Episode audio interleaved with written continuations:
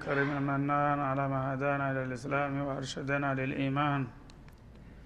وأنزل هذا القرآن بالبرهان وأرسل لنا أفضل الرسل بأفصح اللسان. فله الحمد والشكر على هذه النعم العظيمة والآلاء الجسيمة.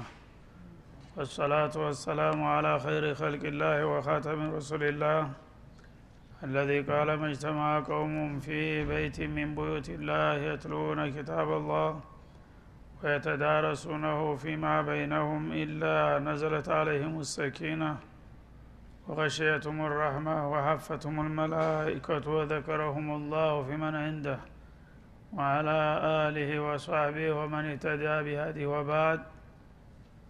فقد وقفنا في درس أمس عند قوله جل وعلا من سورة يونس ولو شاء ربك لآمن من في الأرض كلهم جميعا. أفأنت تكره الناس حتى يكونوا مؤمنين؟ الآية التاسعة والتسعين. فلنبدأ من هنا. أعوذ بالله من الشيطان الرجيم.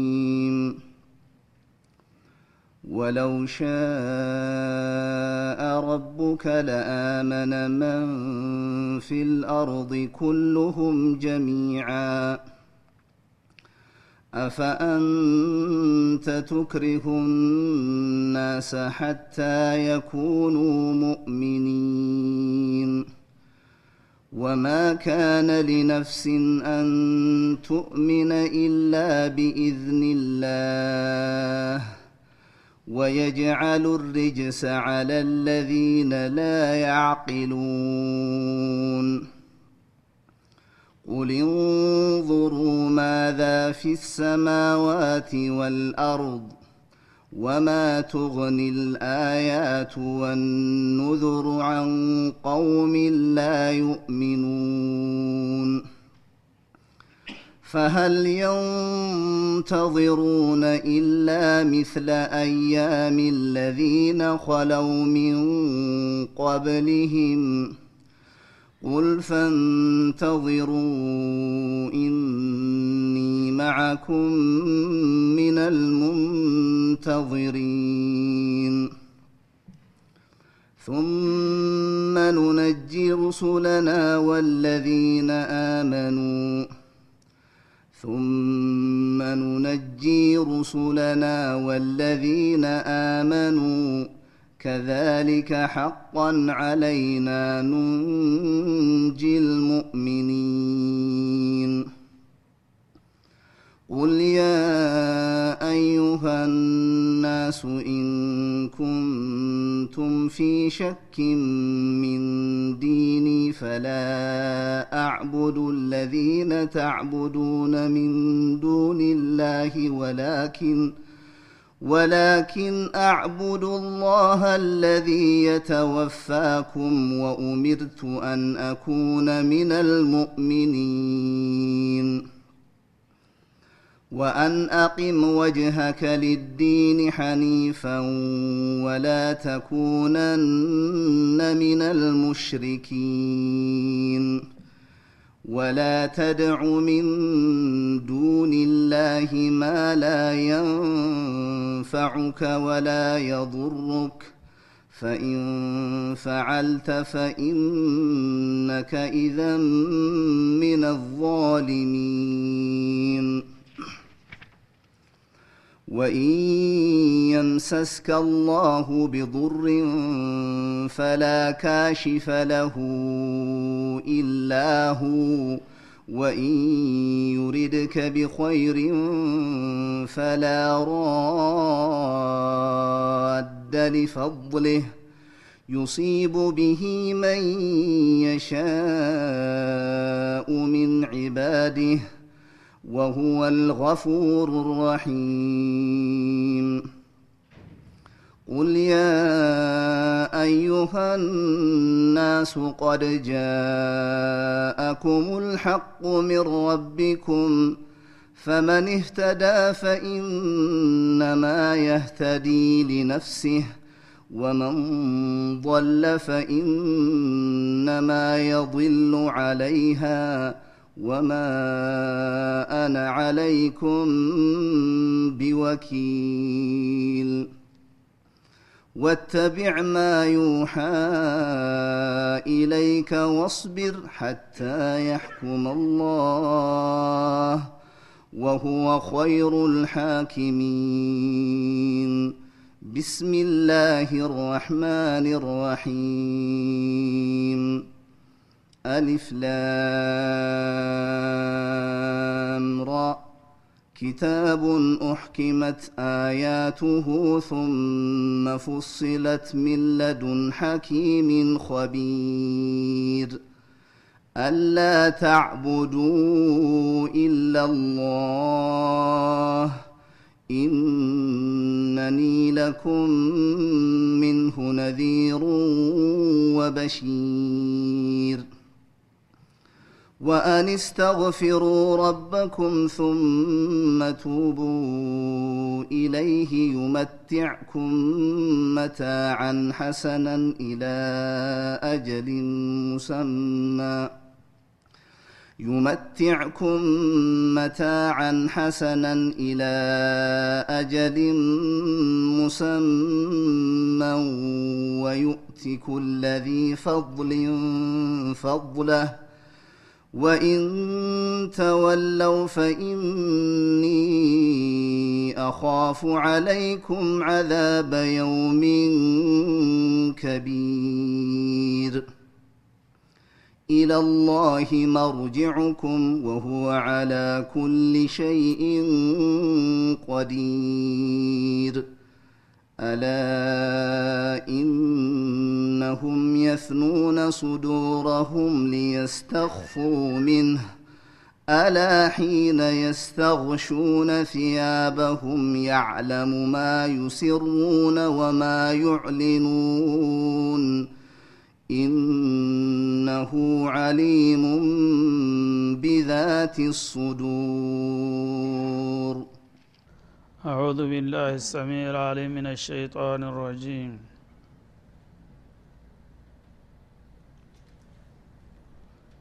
ولو شاء ربك لآمن من في الأرض كلهم جميعا الله سبحانه وتعالى በየጊዜው እንደ አስፈላጊነቱ የተለያዩ ነቢያትን እንደላከና ኩቱቦችን እንዳወረደ ከዚያም የተለያዩ ህዝቦችን ወደ ፍቃዱ እንደጠራና እንደጋበዛቸው መልእክቱን የተቀበሉትን መልካም እድል ተስፋ ቃል እንደገባላቸውና የካዱና ያስተባበሉትን ለቅጣትና ለጥፋት የተጋለጡ መሆናቸውን እንዲያስረዷቸው ነው ዋናው አላማና ተልኮው ማለት ነው። ይህ ሁኔታ ከተደረገ በኋላ ግን ወሳኙ እሱ መሆኑን ያሳየናል ነቢይ ተላከ ኪታብ ተወረደ ዳዕዋ ተደረገ ማለት ሁሉ ሰዎች የሚፈለገውን አቅጣጫ ያዙ ማለት አይደለም። ከዛ በኋላ ሂዳያ አላህ የጻፈለት ያደለው ይቀበላል ማለት ነው። ካልሆነ ግን ይህ ሁሉ ሙከራ ያው በሞከራነት ይቀራል እንጂ ነቢይ መጥቶ ዳዕዋ ስላደረገ ሁሉ ያን የሰማ ሰው ሁሉ ያምናል ማለት እንዳላደለ እወቁት ይላል ولو شاء ربك የአንተ ጌታ ቢሻ ኑሮ ቢፈልግ ኑሮ إيمان كل نفس ማለት ነው። እያንዳንዷ ነፍስ ማመን አለባት የሚል ውሳኔ በጥቅሉ ቢያስቀምጥ ኑሮ لآمن من في الأرض كلهم جميعا በመሬት ላይ ያሉ ፍጥሮች በሙሉ ያምኑ ነበረ። ምክንያቱም ከአላህ ፍቃድ በላይ ምንም ነገር የለምና እናላህ አላ ኩል ሸይን ቀዲር ነውና ሁን ታለው የሚያቅተው ነገር ስለሌለ ሁሉም ማመን አለባችሁ ብሎ ውሳኔውን ቢያሳልፍ ከዛ ያፈንግጦ ሊያወጣና ሊያመልጥ የሚችል ማንም አልነበረም ማለት ነው። ግን አላህ ሊሕክመትሄ ይህንን ኢራዳ ያልሰጣቸው ሰዎች አሉ ማለት ነው። ዳዕዋው አጠቃላይ ነው። ሁሉም ሰው መጠራት አለበት ጥሪውን መቀበልና አለመቀበል ግን በኢራዳ ይከፈላል ማለት ነው። አላህ የሻለት ይቀበላል ያልሻለት አይቀበልም። ልክ እንደ ጥሪው ጥሪውን የሰማ ሁሉ መቀበል አለበት የሚል ውሳኔ ቢያሳርፍ ግን ሁሉም ማመን ግዴታው ነበረ ማለት ነው። ስለዚህ ላ ዩስአሉ አማ የፍአሉ ሁም ዩስአሉን እንደሚለው የቀደር ጉዳይ የአላህ ምስጥር ነው። ለምን አይባልም እሱ የሁሉ ባለቤት እንደመሆኑ መሆን ያለበትን ያቃል የክሉቁ ማ የሻ ወየክታር ማካነ ለሁም ልክያራ እንዳለው የፈለገውን እንደሚፈጥር የፈለገውንም ይመርጣል። ለመልካም እድል ማለት ነው። ለምን እገሌን ፈጠርክ? ለምን እገሌን መረጥክ? ተብዬ መጠየቅ የለብኝም በፍጡር ነው የሚለው አላ እኔ ግን እጠይቃቸዋለሁ ሁሉንም የመጠየቅ ስልጣን አለኝ። እናንተ ግን ወደ ላይ እንደገና ለምን እገሌን ካፊር አረከው ለምን እገሌ ሙእሚን አረከው ብላችሁ ልትጠይቁ አይገባችሁም? ይላል። ለምን? ይሄ የሪያሴ ምስጥር ነውና። የማጠማውን ለምን እንደማጠማው ምክንያቱን እኔ ያውቃለሁ የማቀናውንም ለምን እንደማቀናው እኔ ያውቃለሁኝ እዚህ ላይ ሁላችሁም በበኩላችሁ የሚፈለግባችሁን ለማድረግ ሞክሩ እንጂ በእኔ ስራ ጣልቃ ገብታችሁ ለምን እንዴት ማለት የለባችሁም ብፈልግማ ኑሮ ሁሉንም ሰው በጅምላ አሳምነው ነበር። ነቢይም ሳይላክ ኪታብም ሳይወረድ በተፈጥሮ በቀጥታ ዝም ብሎ ኢማን ሊያስገባበት ይችል ነበረ ማለት ነው። በመላይኮች ላይ እንዳደረገው መላይካ ውስጥ አንድ ካፊር አታገኝም አንድ ሙናፊቅ አታገኝም። እንግዲህ ከእኛ በብዙ ጥፍ የሚበልጡ ህዝቦች ናቸው ሰባቱን ሰማያት ሁሉ የሞሉ። እነዛ ሁሉ አብራሮች ናቸው አንድ ፋጅር የለም ማለት ነው ለምን ኢማንን ስላሻላቸው ሂዳያን ሰጥቷቸዋል ማለት ነው። ሰዎችና ጅኖች ግን በሁለት ተከፍለዋል። አላህ ሂዳያ የሰጣቸው ጥሪውን ተቀብለው አመኑ ሌሎቹ ደግሞ ጥሪው ቢደርሳቸውም ለመቀበል አልታደሉም ማለት ነው። ይህን ማወቅ አለባችሁ።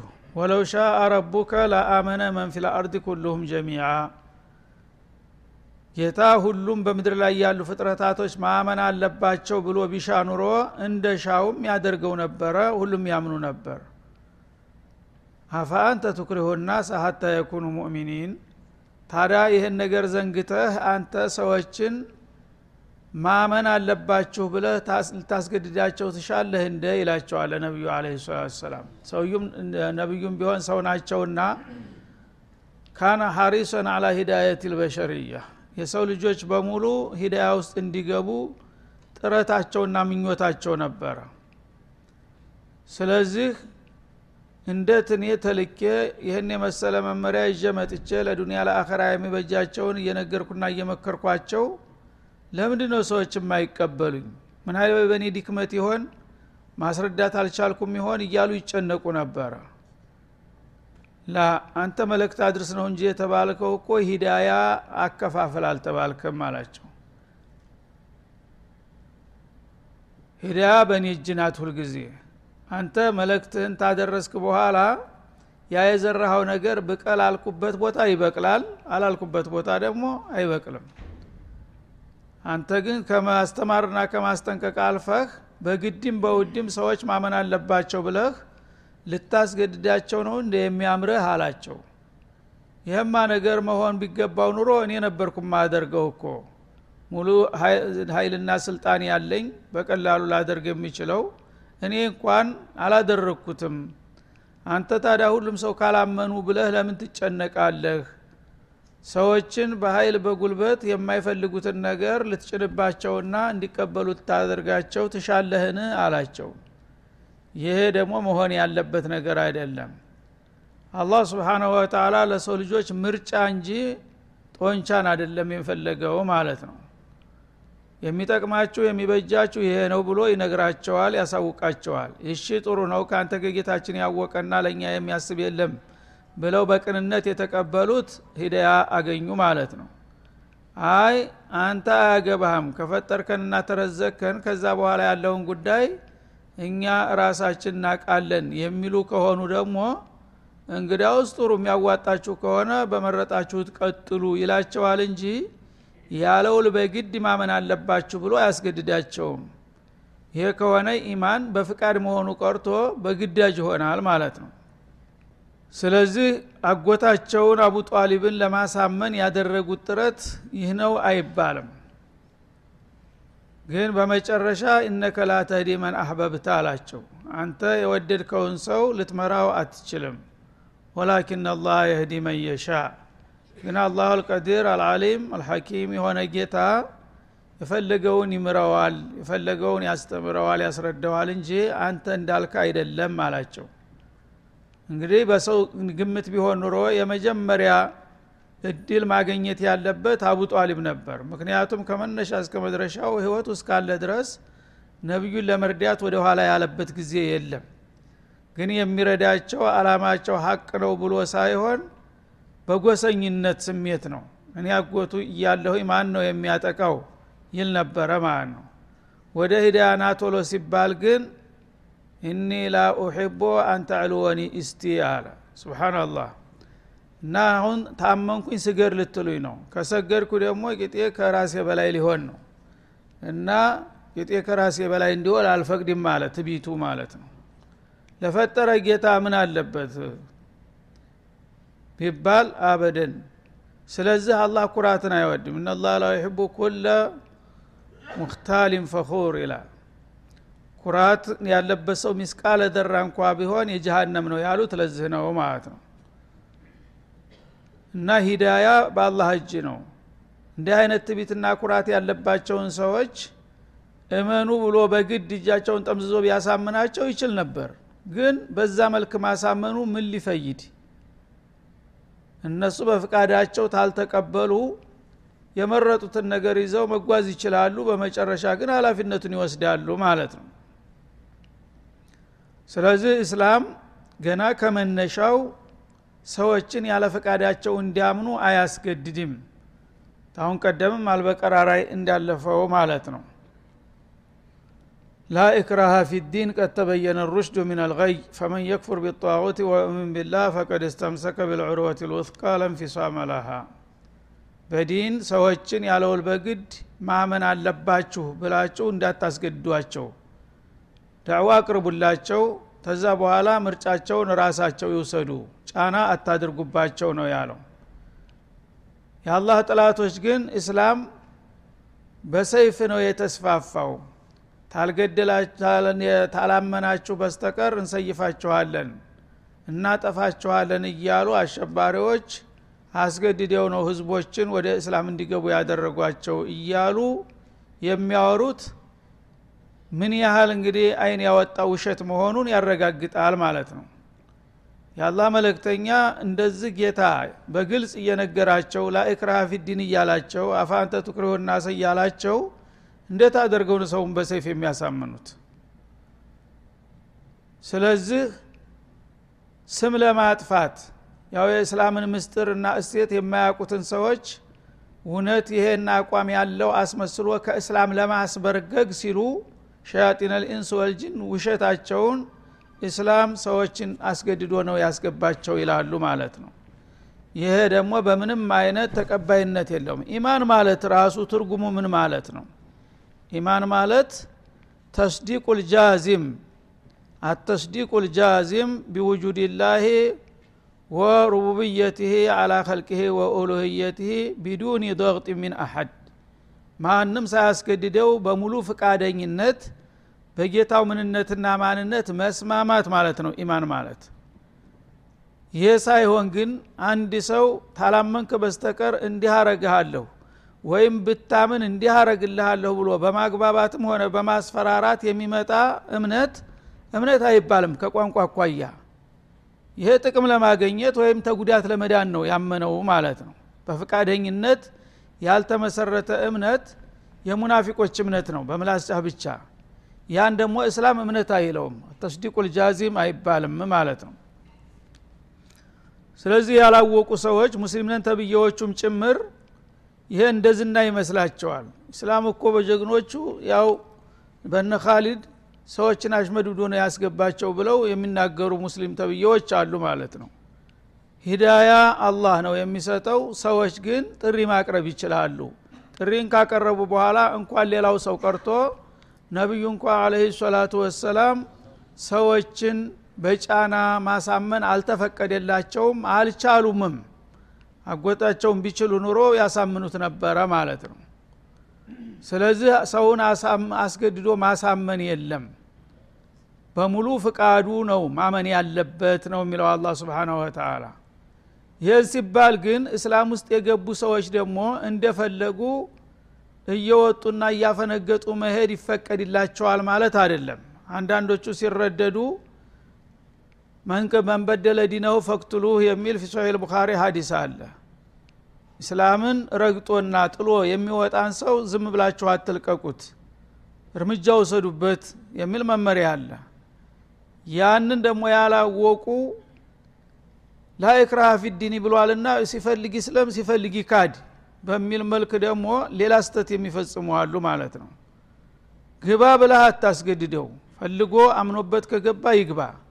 ተገባ በኋላ ግን እወጣለሁ በምትል ጊዜ በነፃ አይወጣም። ይሄ መታወቅ ያለበት ማለት ነው። ለምን? አላህ ስብሓናሁ ወተላ እስላምን ብርሃን አድርጎ ነው። አላሁ ወልዩ ለዚነ አመኑ ዩኽርጁሁም ምን ظሉማት ኢለ ኑር ወለዚነ ከፈሩ አውልያኡሁም ጣዖቱ ዩኽርጁነሁም ምን ኑር ኢለ ظሉማት ይልሃል ማለት ነው. እና እስላም ብርሃን ነው. ወደ ብርሃን ሰዎች እንዲመጡ ትጋብዛቸዋለህ ታስተባብራቸዋለህ። አንፈልግም ብርሃን ጨለማ ይሻለናል ካሉ እዛው ይቅሩ። የራሳቸው ጉዳይ ማለት ነው። ወደ ብርሃኑ ከመጣ በኋላ በፍቃዱ ግን ብርሃንን አውቆ ጥቅሙን ተለማምዶ ታበቃ በኋላ እንደገና ወደ ጨለማ መለሳለህ የሚል ካለ ይሄ ችግር ያለበት ሰው ነው ማለት ነው። መጀመሪያውንም እስላምን ከልቡ ሊቀበል ሳይሆን የመጣው ለተንኮል የገባ መሆኑን ያመለክታል ማለት ነው። ስለዚህ እስላምን ሲያጠና ቆይቶ ለመምታት የተዘጋጀ ነው። በተጨባጭ የሚታየው እንደዚህ ነው። አንዳንድ አወናባጆች ሳይሰልሙ ሰለምን ብለው ይመጡና ምሽኖች ይርቋቸዋል ይቀጥሯቸዋል ሰለምን ተብለው እዚህ እንክብካቤ ሲደረግላቸው ከቆዩ በኋላ ሂደው እንደገና እኔ እስላም የሚባለውን እኮ ህጃ አየሁት። እዚህ ግባ የሚባል ነገር አይደለም እያሉ እንደገና ሌላውን የዋውን ህዝብ መስበኪያ ያደርጓቸዋል ማለት ነው። ያ መጀመሪያ ለኩይ የተልኮ ነውና የመጣው እውነት ትክክለኛ ዲን ቢፈልግ ኑሮ ማንም አቅል ያለው ሰው እስላምን አይቶ በእስላም አኳያ እስላምን የሚያስንቅ ቀርቶ የሚያክል እንደሌለ የታወቀ ነው ስለዚህ የለየለት አወናባጅ ስለሆነ ከእስላም እወጣለህ የሚል ሰው ሸሪአት ልእስላምያ ቁዋ ካለው በነፃ አይለቀውም አያወጣውም ማለት ነው። እንዲገባ ግን አያስገድደውም። እነዚህ ሁለት ነገሮች መታወቅ ያለባቸው ነገሮች ናቸው። እና ወለው ሻ ረቡከ ለአመነ መን ፊ ልአርድ ኩልሁም ጀሚዓ። ጌታ ሰዎች ወደዱም ጠሉም ወደ እስላም ተጠቅለው መግባት አለባቸው ቢሉ እና ቢወስን ኑሮ ይህንን የእሱን ውሳኔ የሚቀለብስ ማንም የለም ያለው ይሆን ነበር ይላል። ግን እንደዚህ ሊል አልፈለገም። ፈመን ሻአ ፈልዩእሚን ወመን ሻአ ፈልየክፉር ነው ያለው። ምርጫውን አቀርብላችኋለሁ ብታምኑ ይጠቅማችኋል ብዬ መክራችኋለሁ ተካዳችሁ ችግር ነው አስጠነቅቃችኋለሁ። ከዛ በኋላ ግን መወሰን ያለባችሁ ራሳችሁ ናችሁ እንጂ እኔ በግድ ላሳምናችሁ አልፈልግም እያለ እንደገና ለፍጡሮች አስገድዳችሁ አስገቧቸው የሚልበት ምክንያት የለም ማለት ነው። እዚህ ላይ የሚነሳው የጅሃድ ጉዳይ ይሆናል። ታዳ ሰዎችን አስገድዶ ማሳመን ከሌለ ሃይማኖታዊ ጦርነት ለምን አስፈለገ የሚል ሹባ ያመጡልሃል ማለት ነው። ይህም ለማምታታት ሲፈልጉ ነው። ሃይማኖታዊ ጦርነት ማመንና አለማመን ጋር ምንም ተዛምዶ የለውም። በታሪክ በእስላም ታሪክ አንድ ሰው ታላመንክ በስተቀር ተብሎ ሰይፍ የተመዘዘበት ሰው የለም። ውሸታሞች ናቸው ይህን የሚያወሩት ማለት ነው። እንግዳውሳ በተቃራኒው ነው።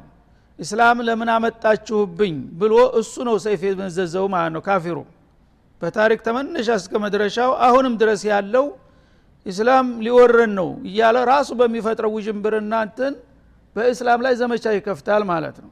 በእስላም ላይ ዘመቻ ሲከፍት ደግሞ የእስላም ባለቤቶች ሰዎች እንደዚህ ምድር ላይ የፈጠራቸው እንዲኖሩ ነው። መብት አላቸው። ስለዚህ የፈለግነውን እምነት ይዘን ለምን አንኖርም? ተውን እንጂ ሲሏቸው ላ እኛ አለቆቻችሁ ያልንላችሁና የመረጣችሁን እንጂ ተዛ ውጭ መከተል የለባችሁም ብለው ጫና የሚያደርጉት ራሳቸው ናቸው።